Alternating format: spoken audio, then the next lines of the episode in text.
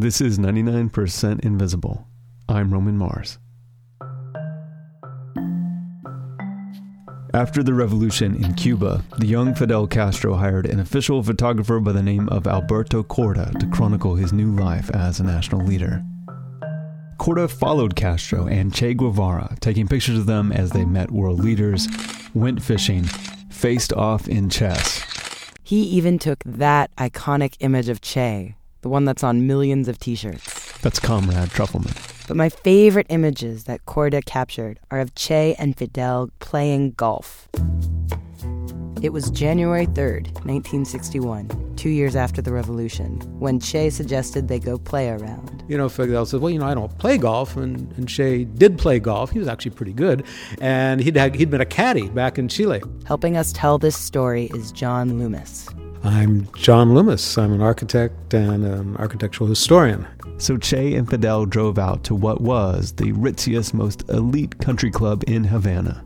All the members of the club, they practically have all left the country, but still here's this amazing place. The people who work here are still keeping everything clean and neat and taking care of it. And Che and Fidel romp around the bucolic green acres in full military khaki and combat boots. Che's still wearing that beret. And Castro is choking up on a golf club as if he's never seen someone use a golf club before. They're just putting around and grinning while Alberto Corda snapped publicity shots of them. And, you know, you look at the photographs and they were like schoolboys just having fun, and this was a lark, and everybody thought this was, you know, a real hoot. And the photos are actually beautiful because Corda is an incredible photographer, but also because the landscape is breathtaking. There's a river running through all these gently undulating, perfectly manicured hills bordered by this thick, lush forest of tropical plants. It's kind of magical. Che and Fidel were captivated by this place, and they looked around and wondered, what should we do with this? You know, this is a wonderful resource. It wasn't going to stay a golf course, that was for sure. And some say it was Fidel's idea, others say it was Che's, but one of them turned to the other and explained his vision for the property. There, they would build an art school. An international school for the arts that would draw students from all over the Third World and bring them to Cuba and give them a, you know, first-class art education and all the art disciplines, free of charge. And a beautiful vision for a beautiful landscape required a beautiful building. Che and Fidel decided they wanted to build the most gorgeous art schools in the world, something fitting with the newness and excitement of the fresh revolution. Castro was recommended the young Cuban architect Ricardo Porro. And he knew that, you know, Ricardo had very much supported the revolution, had risked his own life. By housing rebels, Porro had never picked up a gun or anything. And in addition to his commitment to the revolution, he was also really talented. So he seemed like the obvious person to choose. Porro was told that if he wanted to design the schools, he would have to do it almost immediately. You have to end the project in 2 months to begin the construction. I said, but it's impossible. This is footage of Ricardo Porro in 2004. Porro passed away in 2014. Porro was told, that's it, 2 months for the designs. You take it or you leave it. And I remember I asked him, I said, well, so Ricardo, what do you say? And he says, well, John, you're an architect, you know. You say, I take it. I take it. Now, the art school wasn't just one school. It was imagined as an entire campus with 5 separate schools for 5 distinct disciplines: ballet, modern dance, visual arts, music, and theater. Ricardo Porro was going to need some help. He recruited 2 architect friends, 2 Italians, Vittorio Garatti and Roberto Gotardi. Oh, and in addition to the time crunch, there was the embargo.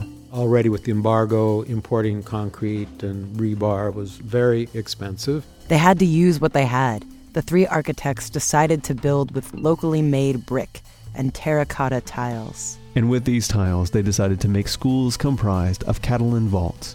A Catalan vault is essentially a dome made of layered tiles. And it's called a Catalan vault because it's predominantly used in Catalonia, especially Barcelona. It was adopted particularly by Gaudí to do these very organic forms. And so, with the unifying element of brick and unified style of Catalan vault, the 3 architects began to erect their separate designs around the edges of the golf course.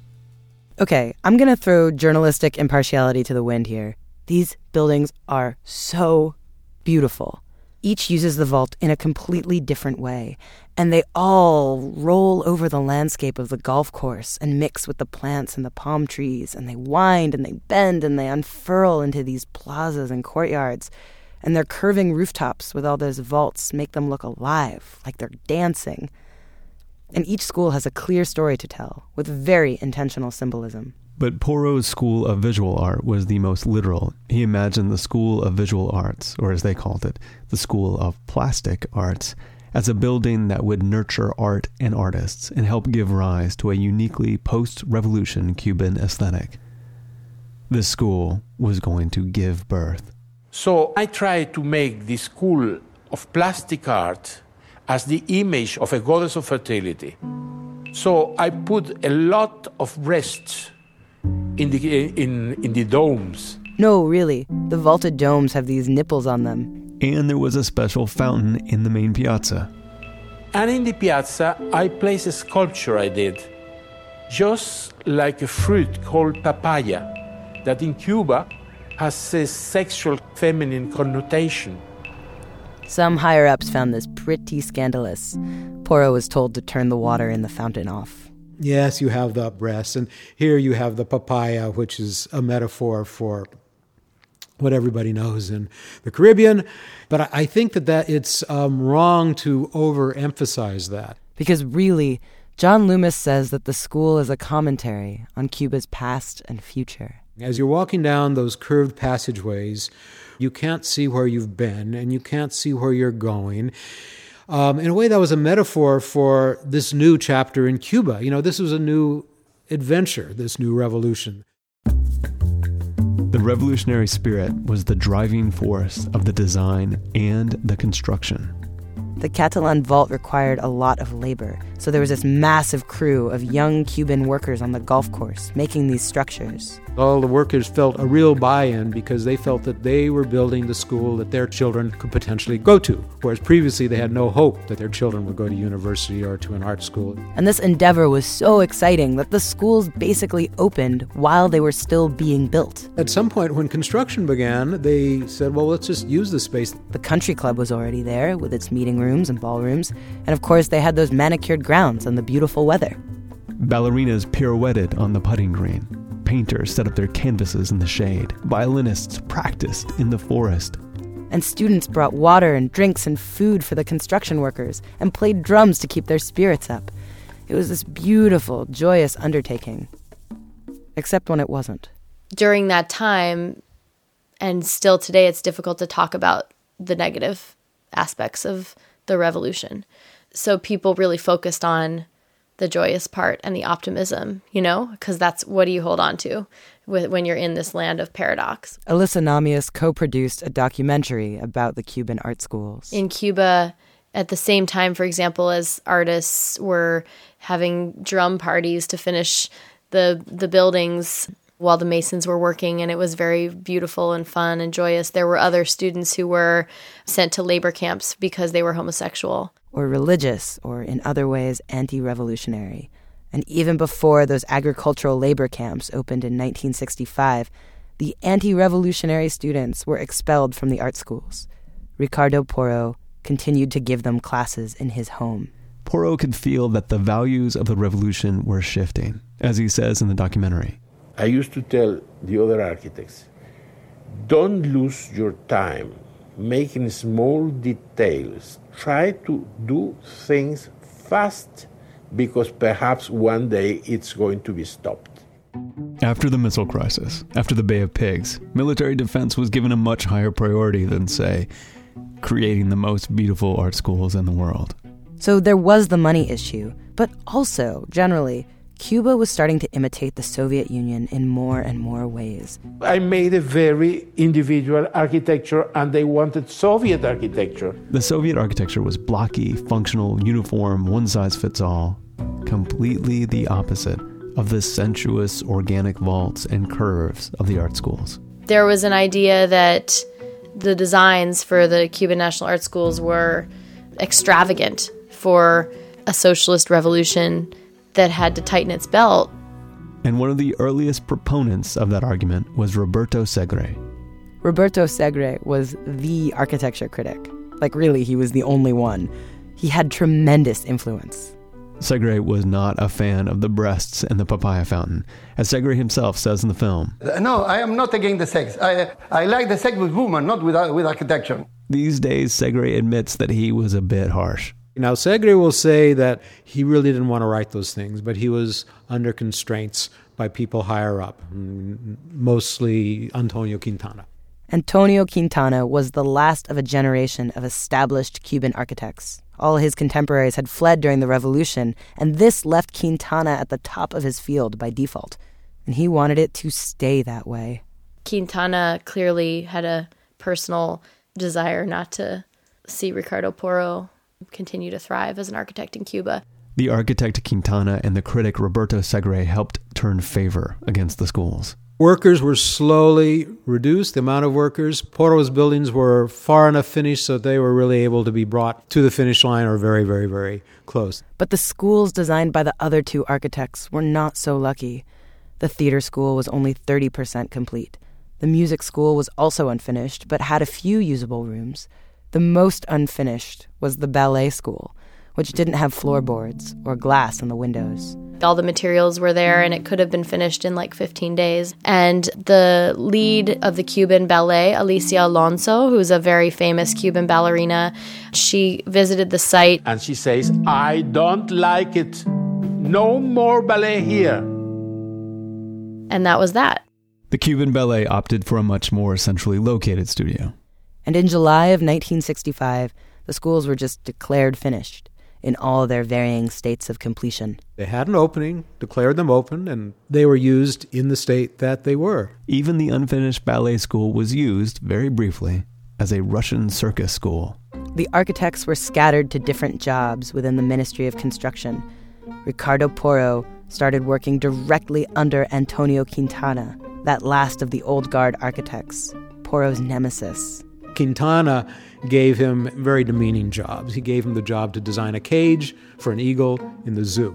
Oh, my God. I couldn't work anymore in my architecture, or I had got to do awful things as they were doing, and I decided to leave Cuba. In 1966, Porro left Cuba and moved to Paris. And as for the schools themselves, the crazy thing is that they never closed. Even during some horrible spells in Cuba's history, when entire families were squatting in the rundown parts of the schools and ransacking them for materials, classes have always continued. Well, except for the ballet school, where the classes never quite started. But the other four art schools continue to be among the finest in the world, although they are not as big as they were meant to be. And they're pretty run down in some parts. Floods. Like, the first time I went there, there was a guy playing drums, but I think there was like a foot of water in the building. Today, the schools are known as ISA. ISA, what it's called now, the Instituto Superiore de Arte. So no one's going to come yell at us? Especially on the rain, nobody's going to come. The schools with students have guards, of course, but Felipe Delzaitis showed Avery the abandoned ballet school. I have come many times and haven't seen any security guard, which is a problem because now there is graffiti and things happening there that shouldn't be happening. Sometimes you want the security to be there. Yeah. Felipe is a multimedia artist who once studied at the theater school. Back then, the unfinished ballet school was a mysterious ruin. Because when I studied here in the 80s, the whole thing here was a jungle. Students would go there and party and stuff. To hang out, or if you have a girlfriend or a date, it was a great place to go.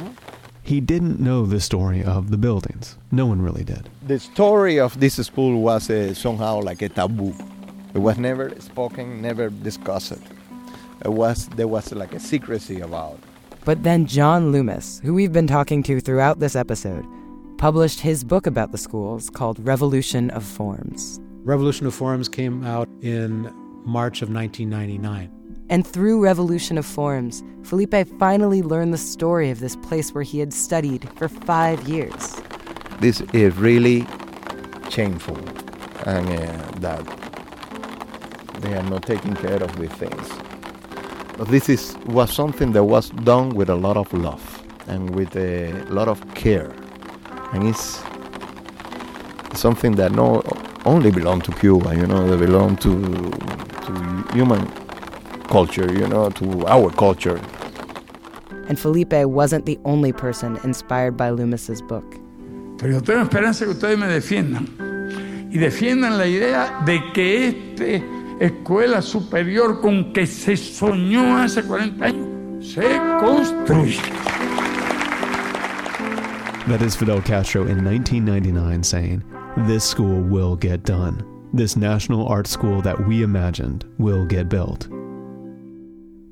Okay, we can't say that John Loomis single-handedly convinced Fidel Castro to take action on the art schools. But the year Revolution of Forms came out, Fidel Castro publicly committed to restoring them. All three architects reunited in Havana and met with high-level government officials to plan the restoration. But this project was abandoned in the wake of the financial crisis in 2000. For now, the schools remain in various states of completion. But even in their current disrepair, the architecture speaks for itself. This view is something else. It's something else. Look at my skin. Goosebumps. Yeah, this is just for to look at something.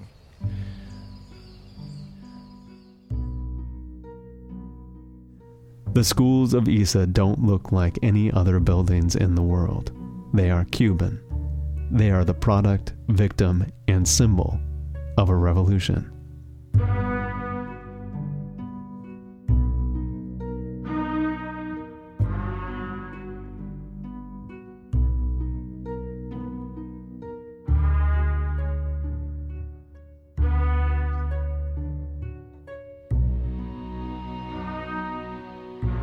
To really understand the majesty of these schools, including some fascinating parts of the story that just don't translate to radio, watch the beautiful documentary Unfinished Spaces by Alysa Nahmias and Ben Murray. It's rentable on iTunes, but you can find out all about it at unfinishedspaces.com. You've also been listening to the film's soundtrack throughout this episode, which was composed by Giancarlo Volcano.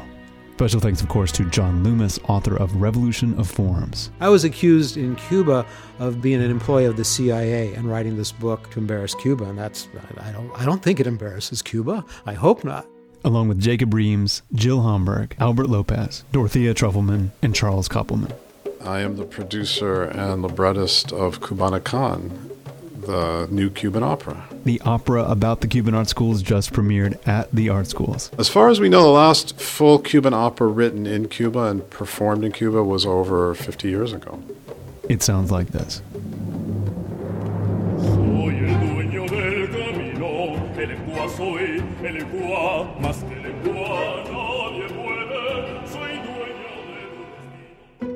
"99% Invisible" was produced this week by Avery Trufelman with Katie Mingle, Sam Greenspan, and me, Roman Mars. We are a project of 91.7 KALW San Francisco and produced out of the offices of ArcSign, the East Bay's premier architecture and interiors firm in beautiful downtown Oakland, California.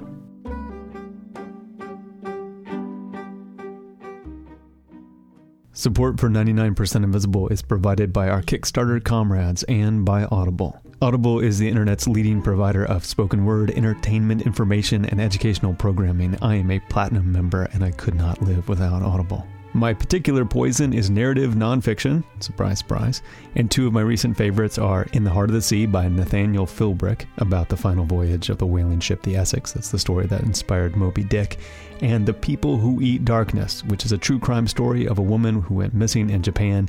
It's meticulously researched and addictive. It's so riveting, it will make you neglect other important aspects of your life. Audible is offering 99% Invisible listeners a free audiobook of your choice and a 30-day free trial membership. Just go to audiblepodcast.com/99pi and choose from over 180,000 titles. That's audiblepodcast.com/99pi and get started today. Support is also provided by NYT Now. NYT Now from the New York Times is a free app for the iPhone that's the fastest way to get caught up with the news. With headlines and story summaries that get you up to speed quickly, NYT Now is perfect for the on-the-go mobile news reader. Stories are curated by NYT editors, and it includes the best of the times and stories from around the web. The new NYT Now delivers an updated user interface with article recommendations, better social integration, and sharing. And NYT Now is now free. Download it today on the App Store or at nytnow.com. And finally, week in and week out, Tiny Letter provides the rock on which this tiny empire is built. Tiny Letter is email for people with something to say. My boy Maslow always has something to say. What do you got to say, Maslow? Today I had art class, and I painted an alien planet with acid lakes. TinyLetter.com. It's free, easy, minimal, and powerful. The simplest way to send an email newsletter from the great people behind MailChimp. MailChimp, the Knight Foundation, and listeners just like you are the reason we created Radiotopia from PRX. Recently in Radiotopia, a criminal took us into the world of online love scams. Benjamin Walker explored the new Chinese obsession with French wines, and Love and Radio continued its ongoing mission to make me feel weird feelings. If you like your podcasts with emotional and intellectual complexity, Radiotopia is where it's at. Go to radiotopia.fm. You can keep up with all the comings and goings of 99% Invisible on Twitter, Facebook, Tumblr, Instagram, and Spotify. I still need 32.5 million views of my TED Talk to make it the most popular TED Talk of all time, so please keep sharing and clicking. And you can always catch up with us at our place at 99pi.org. Radiotopia.